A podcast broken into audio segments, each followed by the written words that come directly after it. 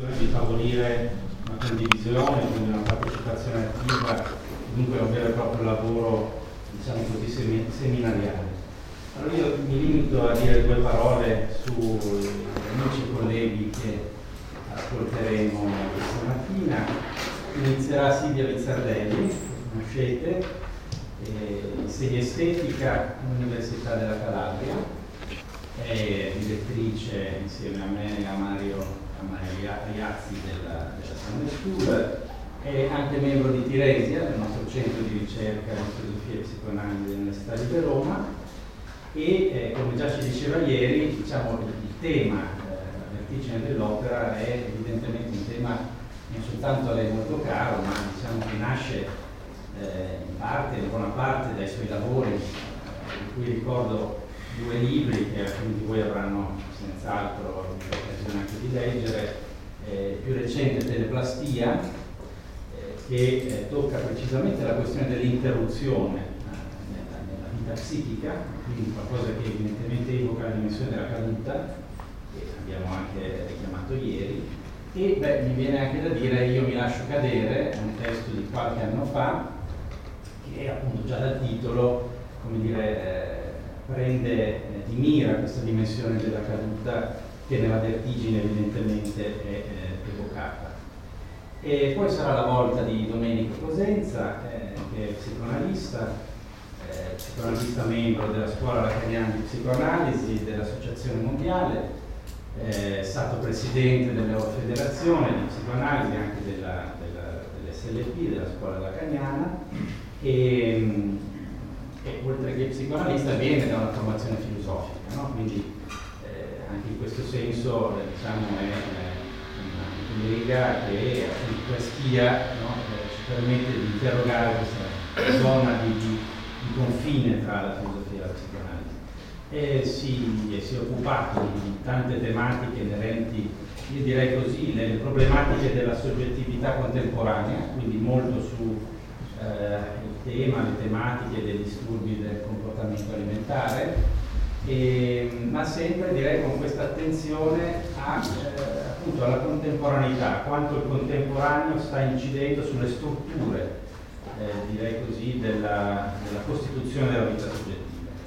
E anche qui alcuni titoli che mi vengono in mente, uno è in realtà ormai un vecchio libro di Domenico dedicato alla tecnica della psicoanalisi per, per astrolabi, ma lo, lo rievoco perché è un testo che spesso anche in università mi capita di consigliare, eh, direi anche un po' come introduzione in qualche modo all'insegnamento di Lacan, eh, perché attorno alla questione della tecnica eh, riesce a mettere in campo una serie di punti nodali sul funzionamento del transfer, molto, molto chiave, molto e poi invece più recente il muro dell'anoressia, eh, che viene, se non sbaglio, dalla sua tesi di dottorato in Francia, è una traduzione parziale no? sul, funzionamento dell'anoressia contemporanea e un altro testo che mi piace ricordare è il cibo l'inconscio, dove di nuovo ecco, si, si insiste su questa dimensione di spostamento contemporaneo del processo di soggettivazione in fondo direi così si eh, sottolinea che quella che era la sessualità no, per Freud diventa per noi oggi in buona parte il rapporto col cibo, quindi qualcosa che riguarda evidentemente di nuovo uno spostamento delle strutture.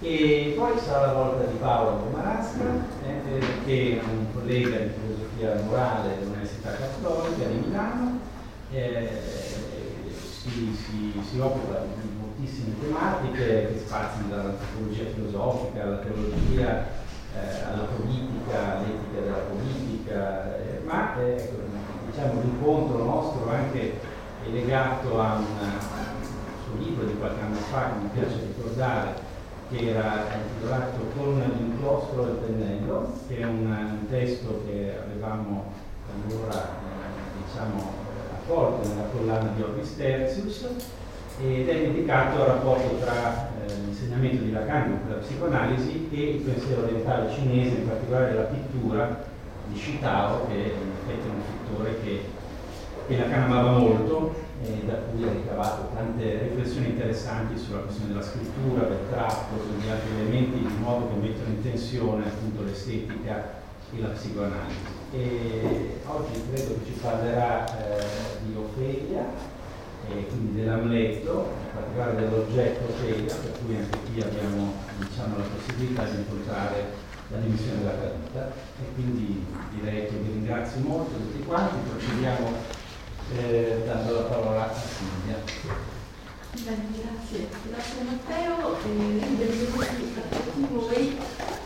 Allora, eh, tempo fa quando ci siamo posti il problema di come studiare questa scuola abbiamo chiesto ai vari relatori di eh, formulare un titolo. Il primo eh, titolo che mi è venuto in mente anche un po' sulla base degli altri contenuti di questa scuola è questo, paura e seduzione, eh, la vertigine della sensibilità dove sono in gioco naturalmente già nel titolo due termini, due parole eh, contraddittorie, paura e seduzione, tutto come vedrete il mio intervento giocato su una eh, per comprendere cosa è in gioco nell'esperienza della vertigine su una decostruzione diciamo, delle abitudini concettuali che ci portano a creare dei dualismi, per cui da una parte mettiamo la paura e dall'altra mettiamo l'esperienza estetica del piacere, della seduzione. Da una parte possiamo mettere la vita e dall'altra parte mettiamo la morte.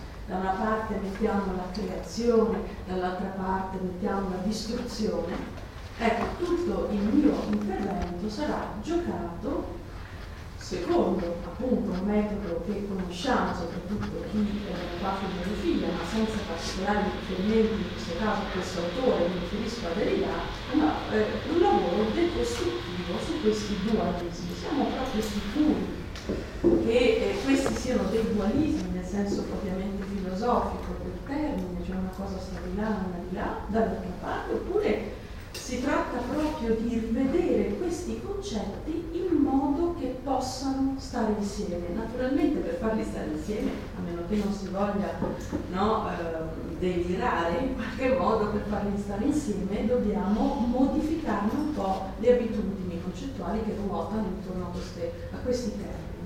Eh, eh fare, fare, una piccola diciamo, torsione in modo tale che eh, quelle che noi riteniamo opposizioni siano invece indagate come delle differenze, eh, come ci diceva uh, Derrida, no? delle differenze. Persino vita-morte, che è la madre di tutte le opposizioni, che però è centrale per capire il nostro entrare nel tema della vertigine, persino vita-morte, che è la madre di tutte le opposizioni, di fatto non è proprio vero quello che ci hanno insegnato gli antichi, no? di dire dove c'è vita eh? non c'è morte, dove c'è morte non c'è vita, se finché sono vivo la morte non è un mio problema, quando sarò morto non ci sarò più e dunque a maggior ragione la, morte, ma a quel punto neanche la vita è un mio problema, ecco rivedere questo e provare a trattare vita e morte in un modo più docile, eh? più malleabile, più di impasto tra questi due termini, eh? creare una sorta di impasto c'è tra la vita e la morte. Il secondo termine, termine chiave, a parte l'origine che però dà il titolo alla nostra scuola, è sensibilità, perché qui è in gioco, e lo vedremo credo soprattutto eh, nel laboratorio eh, di domani, credo, quello dedicato da Alessandra Campo e Ilaria Detti al tema del sensibile interesse, cioè quindi Francis Bacon e la logica del sensibile, torna lì in questione proprio la questione della sensibilità. Cosa significa percepire, cosa significa sentire qualcosa? Bene, siamo abituati a pensare che la, perce- la percezione sia ciò che ci mette in modo, diciamo così, continuo, eh, una sorta di continuità a contatto con l'oggetto. Vedo, sento, percepisco qualcosa, il tatto, pensiamo, no? ci mette proprio a contatto con l'oggetto la sensibilità più oggettuale, la sensibilità più materica, no? la sensibilità, in una sorta di avvicinamento immediato, spontaneo, continuo con il mondo, no? il primo momento dell'avvicinamento al mondo. Bene, questo tentativo che farò è quello di mettere una, immettere una logica della interruzione anche eh, sul piano della pura sensibilità che invece sembrerebbe essere il regno de- della continuità, della spontaneità e dell'immediatezza. Questo da un punto di vista di eh, metodo. Allora, partirei da questa meravigliosa eh, citazione che quando l'ho letta mi, ha, mi sono pentita di non averla trovata quando scrivevo il testo sulla caduta, che ormai invecchiato diciamo insieme allora, l'abbassamento, questo è un testo eh, di Bakhtin, un grande storico della letteratura e, e saggista, che eh, scrive questo testo, Rabelais della cultura popolare nel 1965, dedicato appunto al grande eh, Rabelais, e scrive L'abbassamento consiste nell'avvicinamento alla terra come principio che assorbe e nello stesso tempo dà la vita. Vi chiedo di mettere un orecchio su quello che abbiamo detto, eh? questi opposti che non sono opposti. Vita-morte. Abbassando si seppellisce e nello stesso tempo si semina. Si muore per nascere. In seguito meglio e di più L'abbassamento significa anche iniziazione alla vita della parte inferiore del corpo, quella del ventre e degli organi genitali e di conseguenza iniziazione ad atti come l'accoppiamento, il concepimento, la gravidanza, l'impatto, il mangiare voracemente e il soddisfare le necessità corporali. L'abbassamento scrive una tomba corporea per una nuova nascita. Giusto Battin poteva scrivere così. Eh? In realtà non dice altro di quello che ho detto prima, però sentite intanto con tutti questi esempi che porta, che vengono subito messi in campo e ci torneremo nel corso di questa scuola su questi esempi, il cibo, appunto, la sessualità, l'accoppiamento, il concepimento. E questo è il motivo per cui esso non ha soltanto un valore distruttivo, negativo, ma anche positivo, di rigenerazione. È ambivalente, nega e afferma nello stesso tempo. Fa precipitare non soltanto verso il basso nel nulla e nella distruzione assoluta, ma fa precipitare verso il basso produttivo, verso il basso produttivo conosce battaglie, declassamento, basso materialismo, che abbiamo visto a lezione, no? Abbassamento, declassamento, andare giù. Eh? Un basso che però è produttivo, dentro tra virgolette basso, in cui avvengono il concepimento e la nuova nascita. Dunque qui un passo migliore di questo, a mio parere, per introdurre il nostro tema non lo potevamo trovare, il tema del basso che convive con il tema della uh, rigenerazione.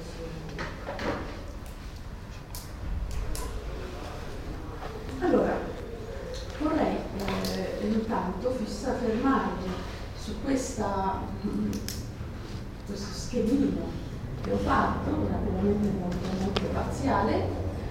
Allora, intanto noi pensiamo che la caduta, no? il cadere, lasciar cadere il cedimento eh, sia un atto molto molto semplice, istantaneo, no? tanto vero che spesso avviene in modo piuttosto precipitante, no? Eppure eh, se noi gettiamo uno sguardo fenomenologico sulla caduta, eh, questo concetto si apre, si apre a dismisura. Io qui ho messo solo tre modi di sentire eh, la caduta, ma a mio parere insieme a voi possiamo moltiplicarli. Diciamo questo ci può valere come schema, eh, come orientamento. Allora noi abbiamo la caduta organica, di quella che io ho chiamata così, per dire proprio cadiamo. A un certo punto ci inciampiamo, c'è un incidente, il corpo va giù.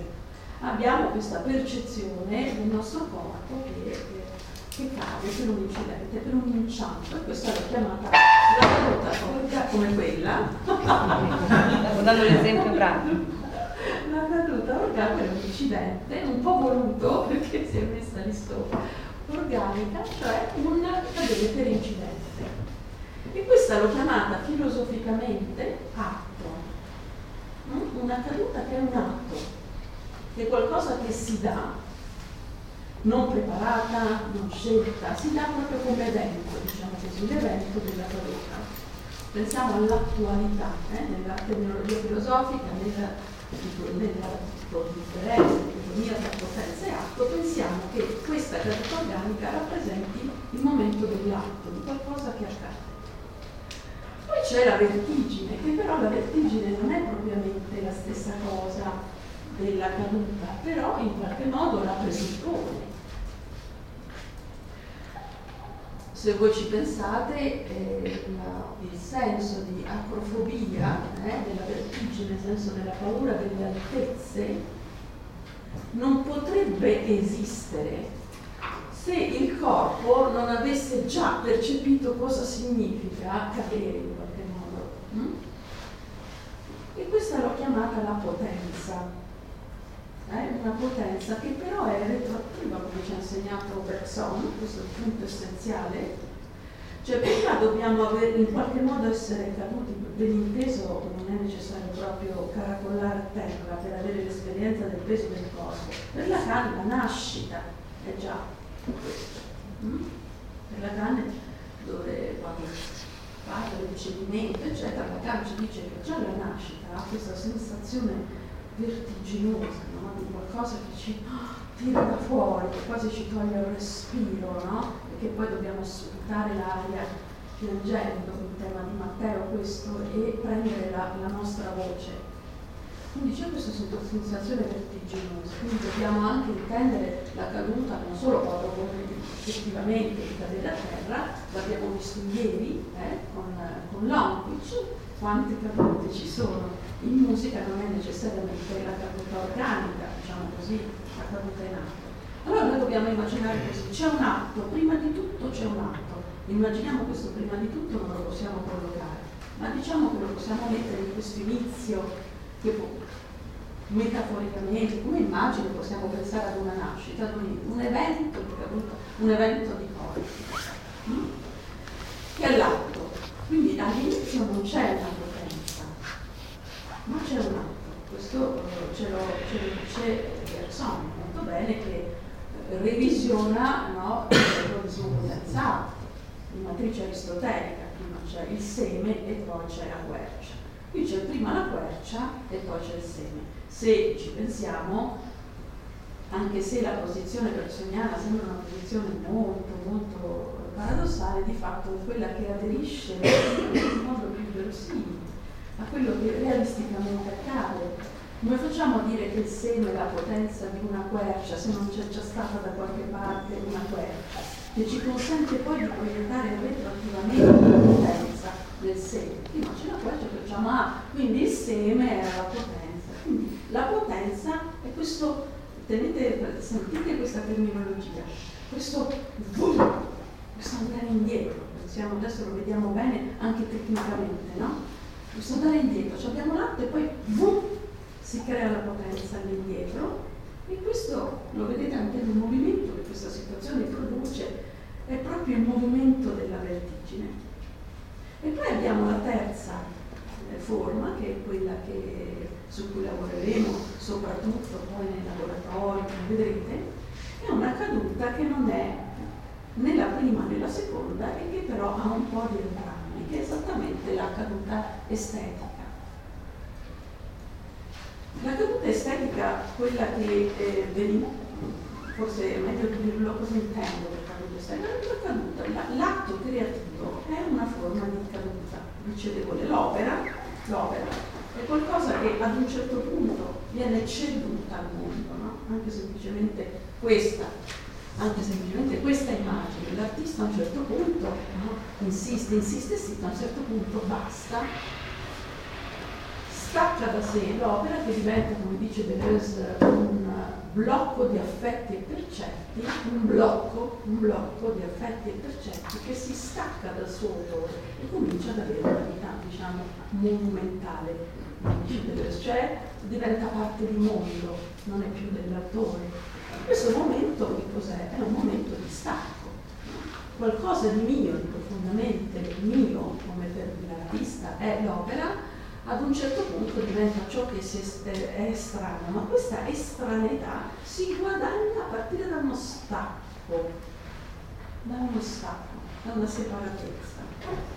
E la caduta, questa caduta dunque, mm, possiamo pensare a questo, quando pensiamo a una caduta estetica, per questo l'abbiamo titolato La vertigine dell'opera, l'opera intesa come opera, l'opera eh, d'arte, ma insomma, su questo si potrebbe discutere.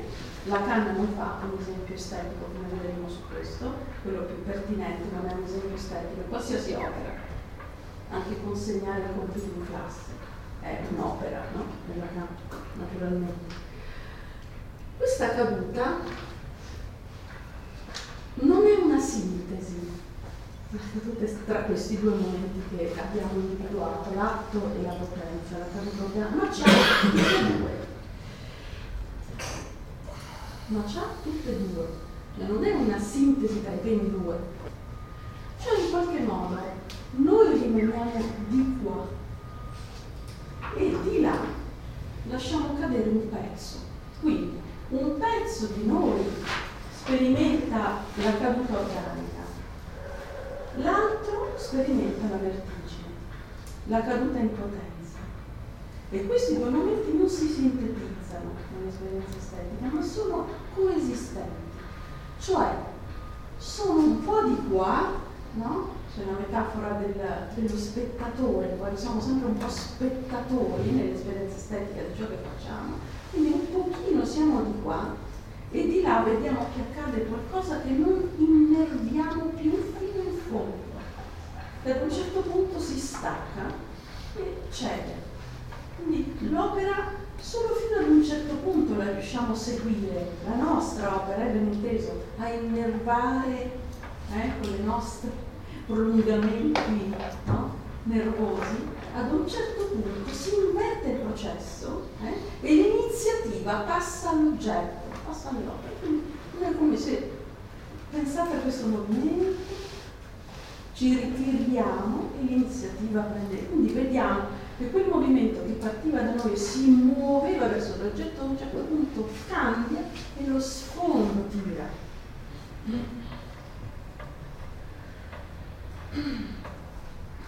Adesso qua facciamo questo esperimento. Secondo te io vado dando invio? Guardiamo questo video. Allora faccio una piccola, perché io l'ho portato dentro, dovrebbe. Vediamo. Allora, prima dico due parole, perché queste sono immagini stranote, non hanno bisogno dell'audio, non c'è bisogno dell'audio. C'è l'audio, ma eh, qui non serve.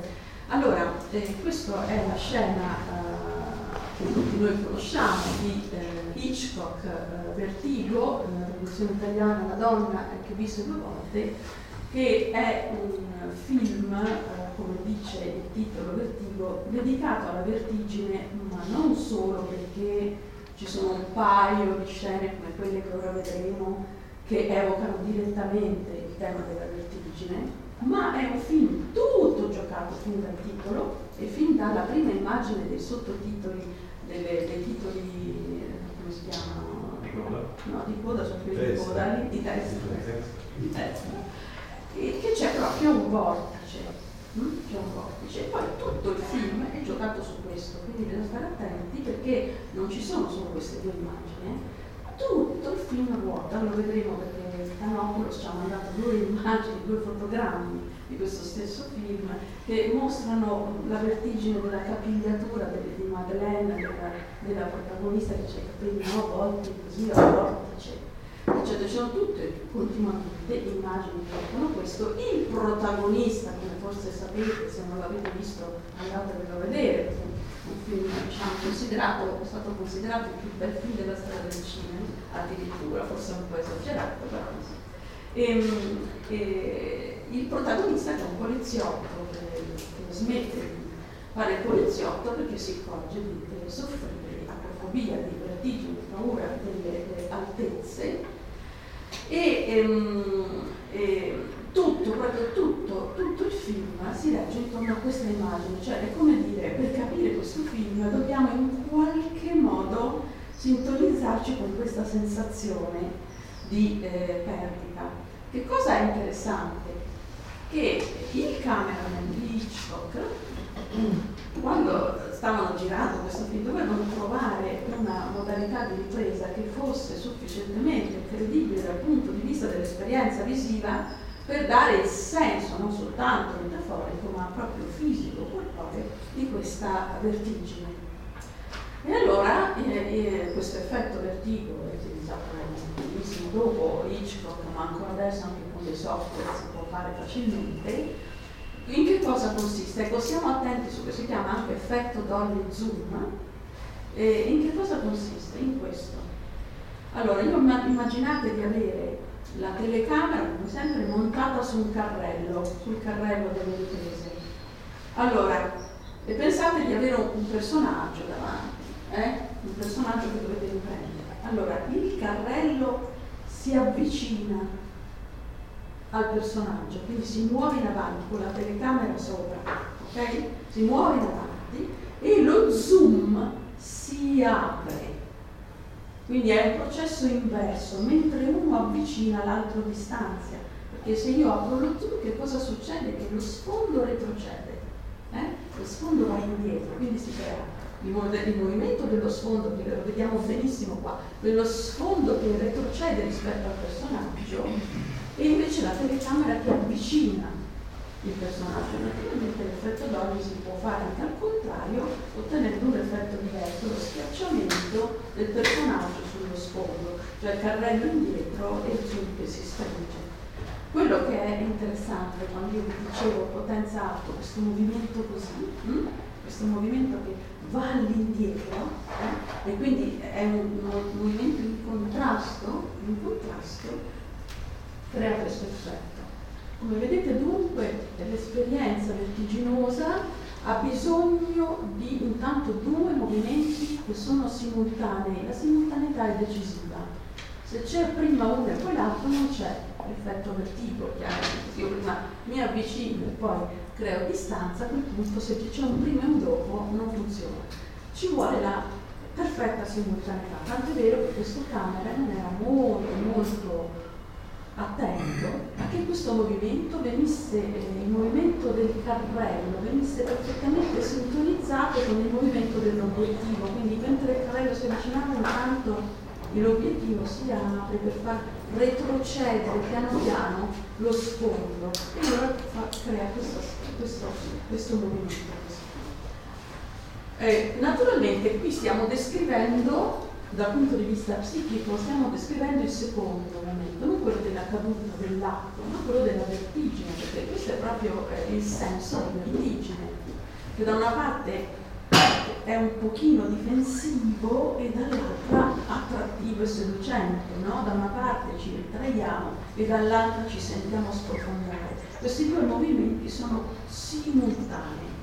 Allora, l'effetto Dolly Vertigo è questo.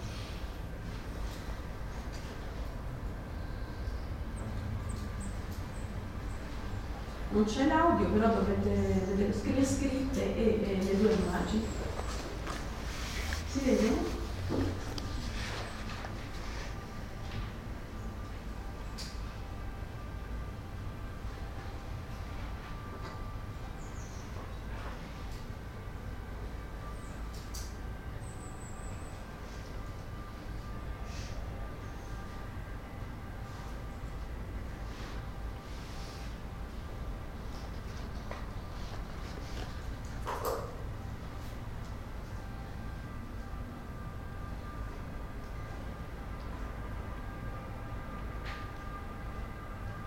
Da qui inizia tutto perché è questo, questo episodio che eh, permette al protagonista di eh, capire e soffrire di agrofobia un po' tutti penso avremmo sofferto in queste condizioni.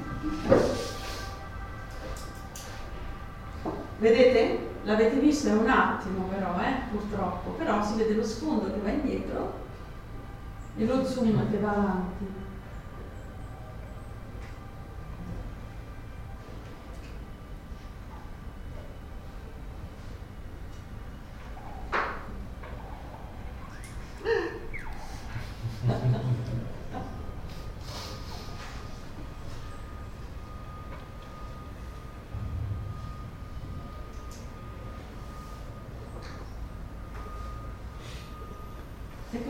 secondo. Lui segue Madeleine, perché sapete lui segue, è stata, stato, è stata data questa missione no, dal suo amico di inseguire la moglie perché la moglie identificandosi con una bisnonna che si era suicidata tentava il suicidio, quindi lui la deve seguire per cercare di impedirglielo.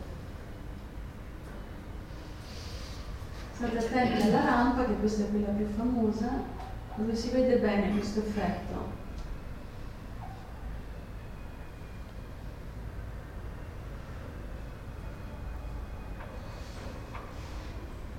Eccolo, vedete purtroppo è molto breve, però si vede bene. No?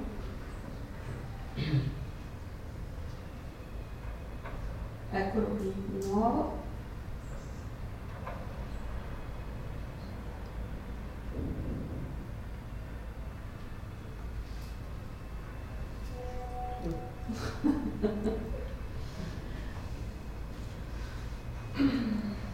Va bene.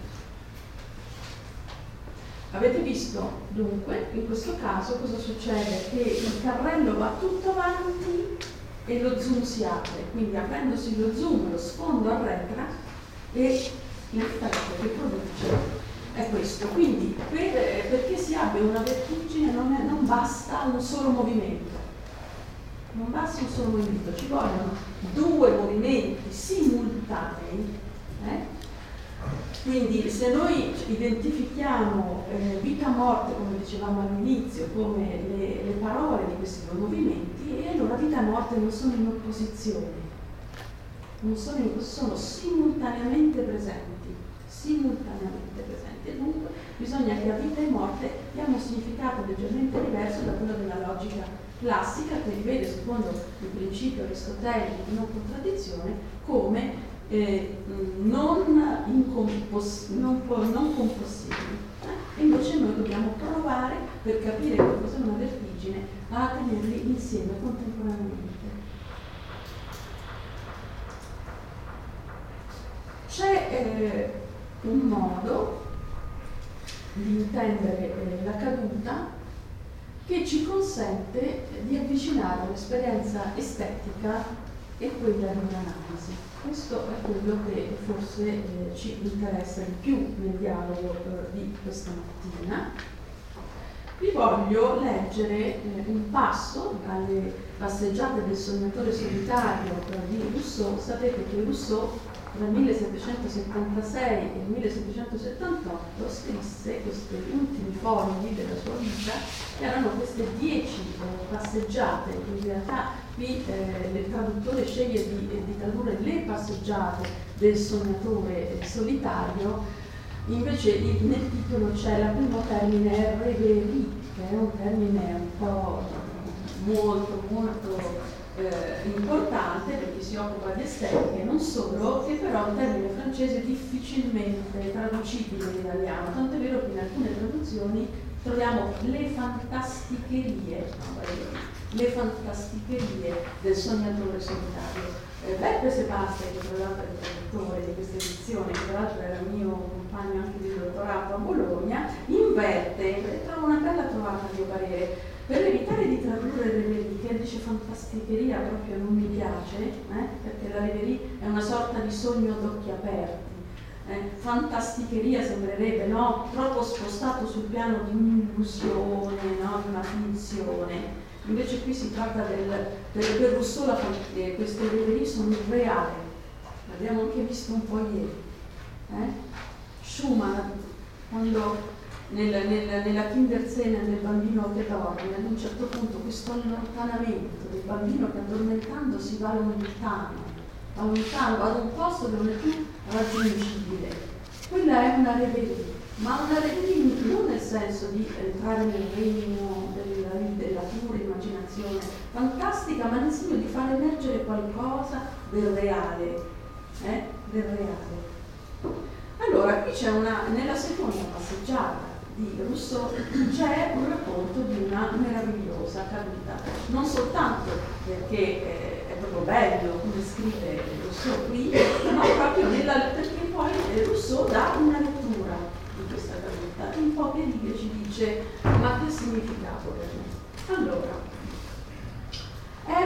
verso le sei, sulla discesa di Menilmontant, quasi di fronte a Galan Giardiniere.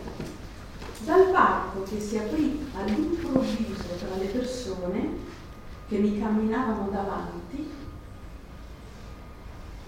che bruscamente scartavano, vidi abbattersi su di me un grosso cane danese, il cane danese è l'alano tedesco, non lo so, immaginate la scena.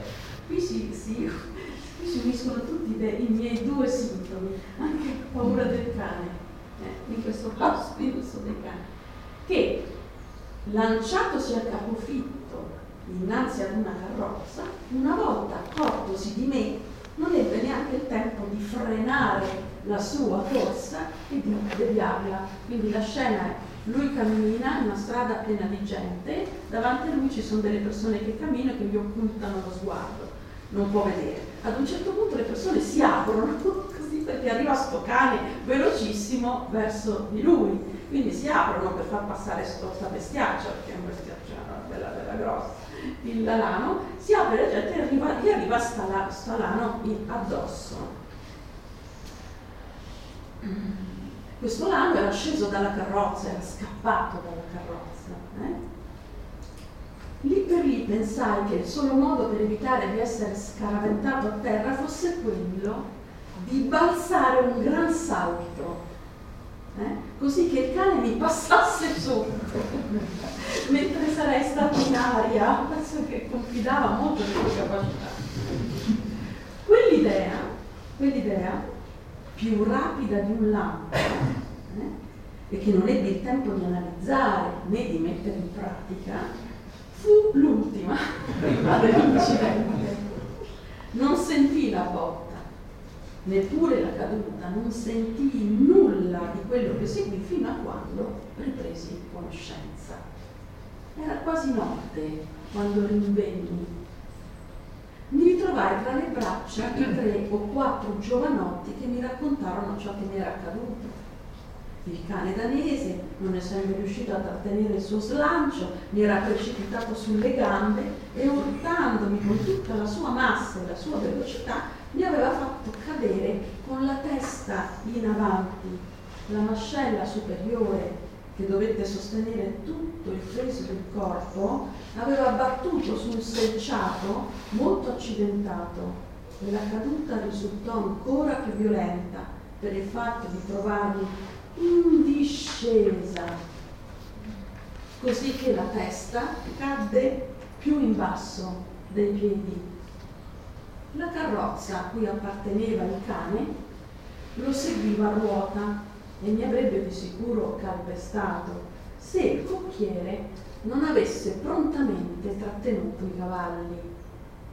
Questo è ciò che appresi dal racconto di coloro che mi avevano aiutato ad alzarmi e che ancora mi sorreggevano quando rinvenni. Lo stato in cui mi ritrovai in quel momento io direi una parte, anche se questa scena è meravigliosamente una parte interessante per noi, in cui mi ritrovai in quel momento troppo singolare per non farne la descrizione. Era notte inoltrata, vidi il cielo, qualche stella del verde. Questa prima impressione fu un istante delizioso e ancora non mi sentivo che in questo nascevo in quell'attimo alla vita e mi sembrava di riempire della mia lieve esistenza tutte le cose che percepivo.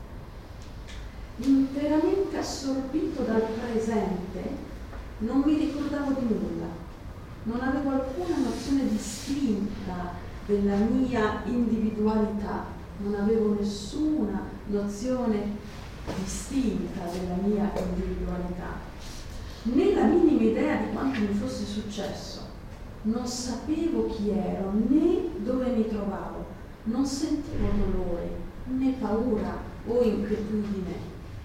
Vedevo scorrere il mio sangue come se vedete che aveva battuto il naso, si insanguinava, eh, come se vedessi scorrere un ruscello, senza neppure pensare che quel sangue potesse in qualche modo appartenermi In tutto il mio essere sentivo una calma incantevole, a cui ogni volta che mi torna alla mente non trovo nulla di comparabile in tutto il ventaglio dei piaceri conosciuti. Quindi che cosa c'è qua? No? Intanto c'è questa eh, sensazione di spossessamento piacevole che qualsiasi esperienza di caduta produce. E Adorno, lo dicevamo ieri, però lo voglio dire bene perché Adorno ha un'espressione meravigliosa per dire questo. Quando qualcosa di naturale entra nello spirito, si produce un senso di fatalità. Quando qualcosa di naturale entra nello spirito quindi pensate, una fatalità, la vertigine ha a che fare con la fatalità, no? c'è un elemento di fatalità. A un certo punto, quando cadiamo, capiamo che non c'è niente da fare, quindi smettiamo di porre resistenza a quell'atto e lasciamo cadere, è meglio che cadiamo, tanto non ce la facciamo. Eh? Pensiamo a qualsiasi produzione artistica, di qualsiasi oggetto d'arte, che ha questi due movimenti fino ad un certo punto sì sì ci sono, ci sono, ci sono, a un certo punto vai, ci sono, ci sono, ci sono, vai, effetto vertigo, avanti e indietro, avanti e indietro contemporaneamente. Ora, come diciamo passo eh, ultimo che vorrei fare, ultimo senso ci, ci occuperà un po', credo insieme anche a Domenico, allora, ehm, vorrei prendere un esempio psicoanalitico che eh, adesso sul versante puramente psicoanalitico forse, forse ci consente di capire un pochino più nel dettaglio quello che ho cercato di, eh, di eh, rappresentare più sul livello di un'esperienza. No? Abbiamo fatto l'esempio di Rousseau, no? l'esempio del, di Hitchcock, eccetera. Cosa intendo dal punto di vista logico, metafisico, eh? filosofico, una parola più semplice. E lo facciamo proprio costruendo un ponte con l'analisi. Quindi vedete la psicoanalisi non soltanto come un'esperienza clinica, ma anche, anche come un tentativo più eh, addentrato di capire che cos'è questa coesistenza di questi due momenti vita morte insieme. Come facciamo? Quindi l'ipotesi, come dico qui, che vorrei sviluppare è questa. La psicoanalisi fa scoppiare la possibilità del racconto e della narrazione. Fa scoppiare in qualche modo l'autobiografia, contrariamente a quello che saremmo tentati di pensare. Se voi dite come, io vado lì per parlare della mia vita, raccontare il mio mare, padre, e tu mi dici come l'analisi fa scoppiare la narrazione. Ieri abbiamo avuto degli esempi lampanti di come scoppia la narrazione in musica, Stravinsky per primo, ma Schumann, Schubert, come si può far scoppiare la narrazione con quelle pause senza riempimento che, come diceva giustamente Alexander, creano imbarazzo? E forse è proprio per quello che uno non le fa sentire fino in fondo, in qualche modo cerca un po' di riempire quei buchi perché sente l'imbarazzo. Eh. Il tema dell'imbarazzo in musica secondo me è un tema interessantissimo, perché ci sono dei compositori che hanno giocato con questo imbarazzo. No? Chi ha capito bene questo aspetto della terapia analitica e lo ha isolato proprio come un tratto peculiare è stato, a mio parere, Lacan, che naturalmente l'ha visto, il suo erede e amico Miller. Nella, uh, Miller è colui che ha curato tutte le edizioni dei seminari eh, di Lacan, che è forse uno dei più grandi, a mio parere, lettori di Lacan. Un, un autore che ha saputo un po' anche abbandonare un po' il gergo della psicoanalisi lacaniana, dei seminari, delle sue, sue, del suo insegnamento per provare a far suo, completamente suo, questo discorso. In questo testo, che è Vita di Lacan, che è tutto meno che la vita di Lacan, che è uscito nel 2011, Miller ci spiega con estrema precisione qual è il senso della urgenza e della precipitazione del tempo che ad un certo punto di un'analisi si avverte con molta intensità. Sapete, l'analisi può essere un percorso molto molto lungo, molto molto lungo, però ad un certo punto, anzi io direi forse, io avrei detto fin dall'inizio, lui dice ad un certo punto così, si avverte un senso di precipitazione, una sorta di festina nell'ete, cioè andremo lentamente, perché forse siamo insieme per più di vent'anni, no? Ma questa lentezza deve essere presto. La musica qua ci aiuta più di tutto, a mio parere. Una lentezza che però c'è un presto dentro. Festina lente, questo presto da che cosa è dato? È dato da un'urgenza, da una, da una pressione di un'urgenza, dall'urgenza di una domanda, ad esempio della domanda di analisi, ma oppure ad un certo punto, come dice Miller, si crea questa eh, precipitazione verso la conclusione, che non è un elemento che può esserci come no per Miller, è strutturale, o c'è o non c'è analisi, no?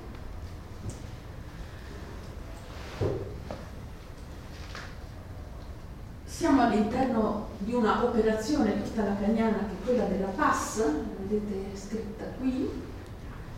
La PAS ha avuto varie versioni nel discorso di Lacan, anche ripensamenti, rimaneggiamenti, tuttora è uno degli aspetti anche più complessi che fa più discutere, eccetera, che è il momento in cui un analizzante, finito, andando verso la fine della sua analisi, deve sostanzialmente, per dirla nel modo più semplice possibile, testimoniare quello che è accaduto durante l'analisi a qualcun altro.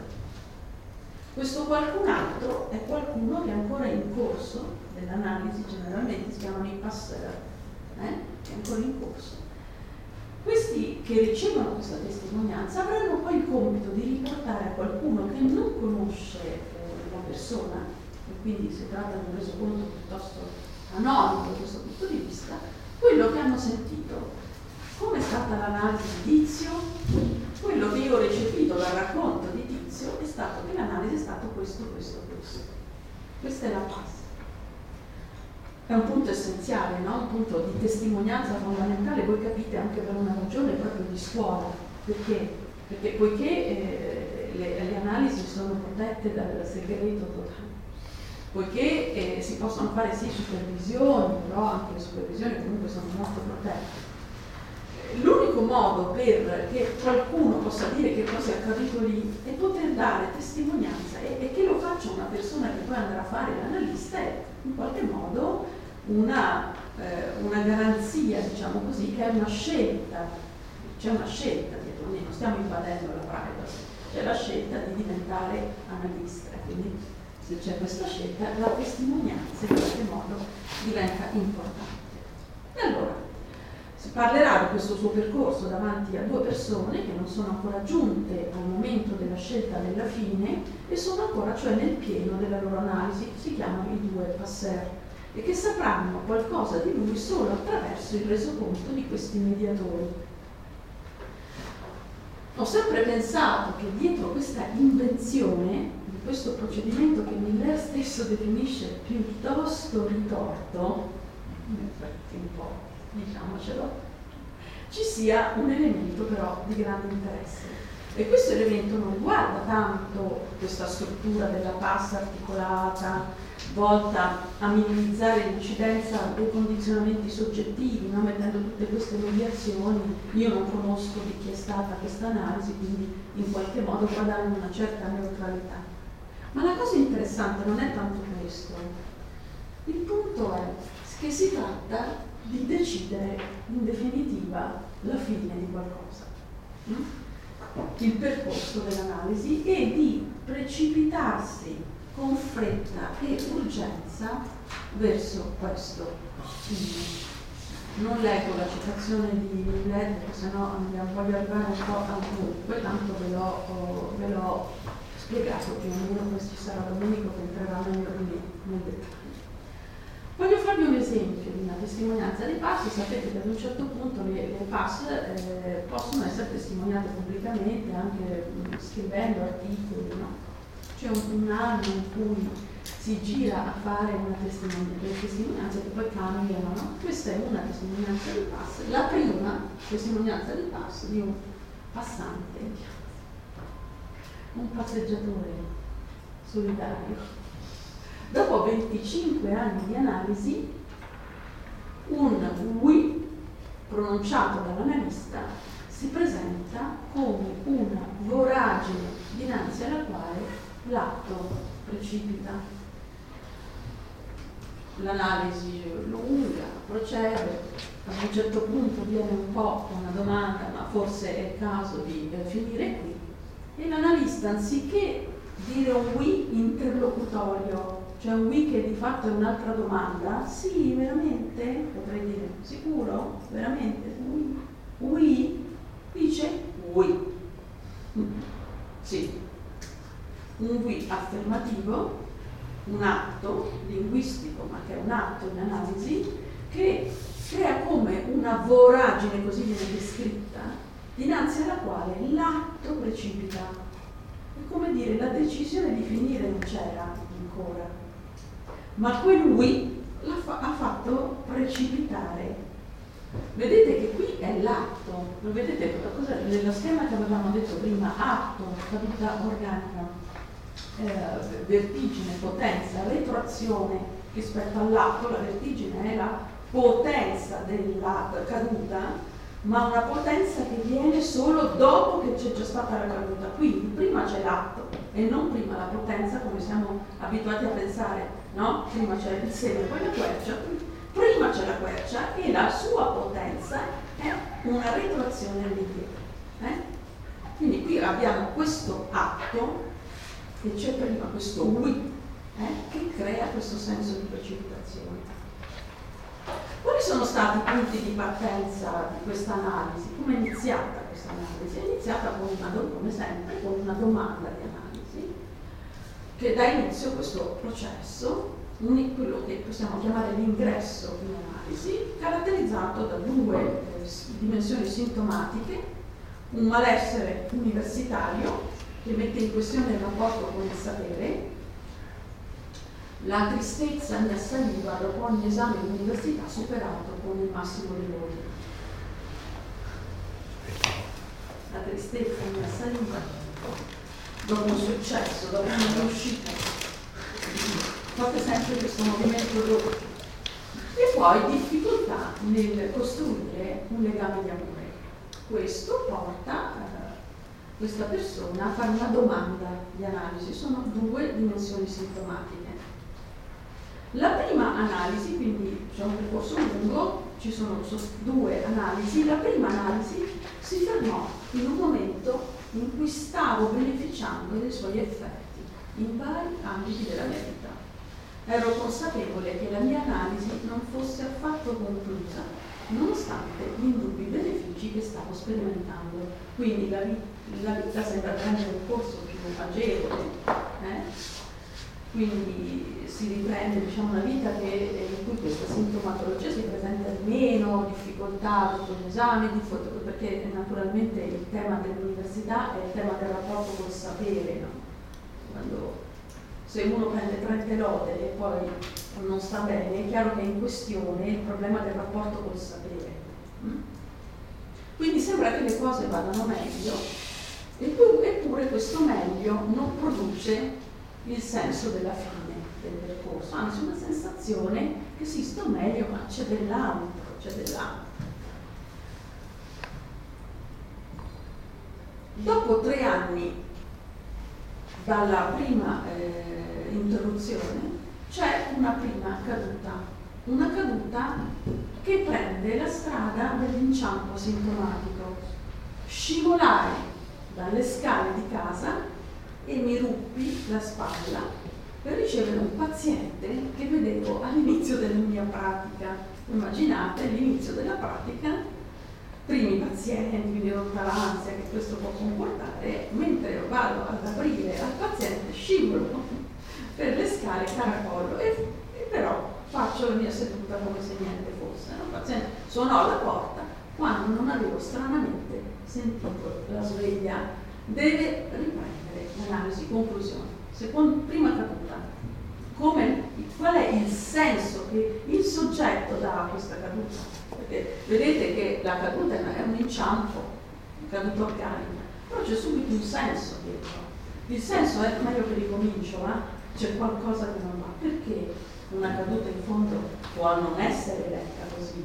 Perché a volte vinciamo, c'è un problema per strada, c'è uno scalino che non ho visto, un, un cane che mi è venuto addosso, no? Perché devo dire devo riprendere l'analisi? Quindi quell'atto produce un senso, una donazione di senso e prende eh, il senso sostanzialmente di una caduta sintomatica, di una caduta che, che ha bisogno di, di qualcos'altro. Se nella prima analisi il protagonista è il rapporto con il padre, qui cambiano anche con la prima analisi e la seconda, devo riprendere, quindi riprende. Le due analisi sono diverse. Se nella prima è eh, eh, protagonista il rapporto con il padre, con il sapere, l'orizzonte del simbolico, nella seconda diventa centrale il legame con la madre, in particolare con l'angoscia materna. Seconda caduta. Vedete, tra parentesi do un senso, è un'altra caduta, però c'è un altro senso. I silenzi in musica sono tutti lo stesso silenzio, però ogni silenzio è diverso. Ogni silenzio è diverso. Quindi è caduta, sono tutte cadute, vado giù, rompo una spalla. Ma ogni caduta ha un senso, prende un senso diverso. Seconda caduta, verso la conclusione, verso il tempo di arresto. Un'altra delle mie cadute, questa volta senza rotture. La prima volta, se non l'ho detto, si era rotto la spalla, andati in ospedale, ma non senza angoscia senza nessuna rottura, quindi caduta non è successo tanto. Mi trovavo in vacanza, scivolo e cado di schiena. Spaventato per il colpo, mi manca il respiro. Devo concludere l'analisi. Senso inverso a quello di prima. Devo concludere. Prima forse non ho finito, stavolta devo concludere. Due cadute, però con due sensi completamente diversi. Questo lo dice in quella barzelletta benissimo Alenka Zupancic, grandissima studiosa di filosofia e psicoanalisi, soprattutto di Lacan, quando racconta la barzelletta. Io entro in un bar e, e chiedo un caffè eh, senza latte e il barista mi dice guardi scusi, non abbiamo il latte, possiamo fare un caffè senza panna? allora, eh, qual è il senso? Il caffè sono espresso nero tutte e due, ma un caffè senza latte non è lo stesso di un caffè senza panna, perché un caffè senza latte è troppo nero, un caffè senza panna è troppo liquido, ma sono gli stessi caffè. Quindi ciò che manca dice qualcosa di ciò che c'è. Questa seconda caduta produce un altro senso, quindi è evidente che il senso di Erodà, siccome la caduta è organica, infatti è una caduta più o meno uguale, certo poi le fenomenologie sono varie, no? Le analizzate bene persone nel saggio sul comico, sul comico ci sarebbe molto da dire, ma comunque qui è proprio ciò che non c'è nella caduta che dà il senso alla caduta, ciò che resta fuori. E poi concludiamo con la terza, la terza caduta l'ho chiamata appunto, secondo lo schema che ho visto all'inizio, la caduta estetica. Intanto perché è una caduta onirica, quindi è una caduta nel sogno. È so, sogno una di cadere, proprio sogno ricorrente, se no penso che abbiamo fatto tutti. E, ehm, quindi la dimensione onirica che cosa ci dice? Ci dice che noi mentre sogniamo siamo nel sogno, ma siamo anche fuori. Perché naturalmente non siamo tutti nel sogno, siamo anche sdraiati nel letto, Quindi ecco che si presenta questa contemporaneità di questi due movimenti che abbiamo detto che caratterizzano ovviamente la caduta estetica. E la chiamo estetica proprio perché qui si, veramente si cede, cede l'opera eh? qui veramente si cede, qui non si rilancia, diciamo, non si rilancia più, nella prima si è rilanciato subito, devo tornare, nella seconda mm, vado verso la conclusione, ma ancora non c'era una vera eh, decisione di fine, no? Sogno fatto la notte dopo il terremoto avvenuto in centro Italia. La terra trema, io cado. Vedete intanto questo è magnifico perché cambia proprio questa caduta. Intanto c'è in gioco la terra, non c'è un io cado. Prima è la terra che. Eh, metaforicamente diciamo che la terra rappresenta il Lacan il reale c'è qualcosa, accade qualcosa che non dipende da me. La terra trema, dunque io cado. Non cado perché sono distratto, inciampo, non vedo lo scalino, cado perché la terra trema. Diverso, molto diverso. No? È un reale senza legge che si apriva e si metteva a tremare provocando le mie cadute. Allora, lo vedete qui? Sentite com'è diversa la scena qua? Allora, intanto è una scena onirica, una scena che ci lascia di là.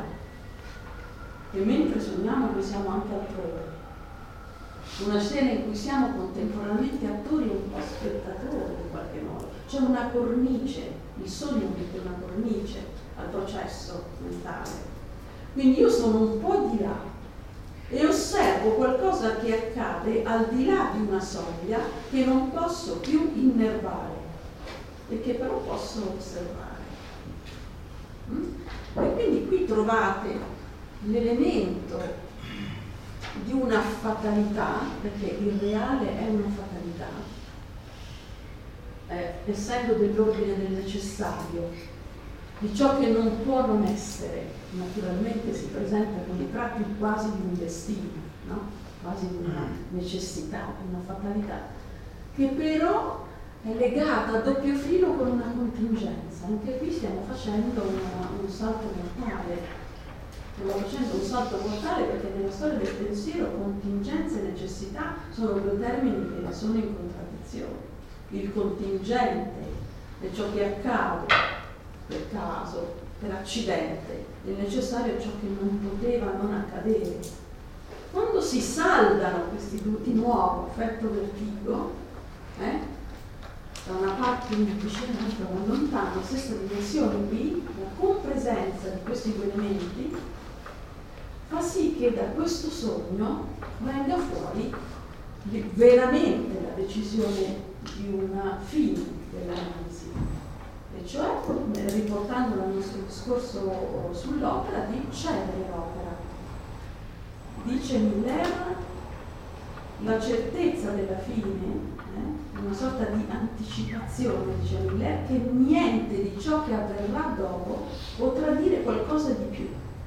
E quindi è inutile avanti. Se tutto quello che potrà accadere dopo, tutto, tutto, vicende di vita, anche eh, traumatiche, anche dolorose, anche discontinue, tutto quello che accadrà dopo non, più, non avrà più niente di più da dirmi rispetto a quello che è già accaduto ora. E questo spesso nella, nella pasta si conclude con elementi poveri, poverelli, una parola, un profumo, un odore, un rumore, qualcosa che vediamo una persona, un accidente, un elemento, un giorno, quell'odore. Si conclude con questi elementi volatili, apparentemente inconsistenti, che però si caricano di necessità, si caricano di un carattere di reale. Lì c'è qualcosa, lì c'è qualcosa e questo qualcosa resta per certi versi anche inspiegato e inspiegabile naturalmente, no? E, e che cos'è di più vicino a un'esperienza estetica secondo questa, no? Se voi chiedete eh, ad un artista di provare a dire cosa c'è di suo in quell'opera, sono sempre un po' infastiditi da questa domanda, perché non è questione di cosa c'è di suo, è di cosa c'è di non suo che ha fatto breccia lì dentro. È più interessante quello, piuttosto che cosa c'è di suo. Cosa c'è che ad un certo punto, facendo breccia, ha interrotto la possibilità di essere innervato da me?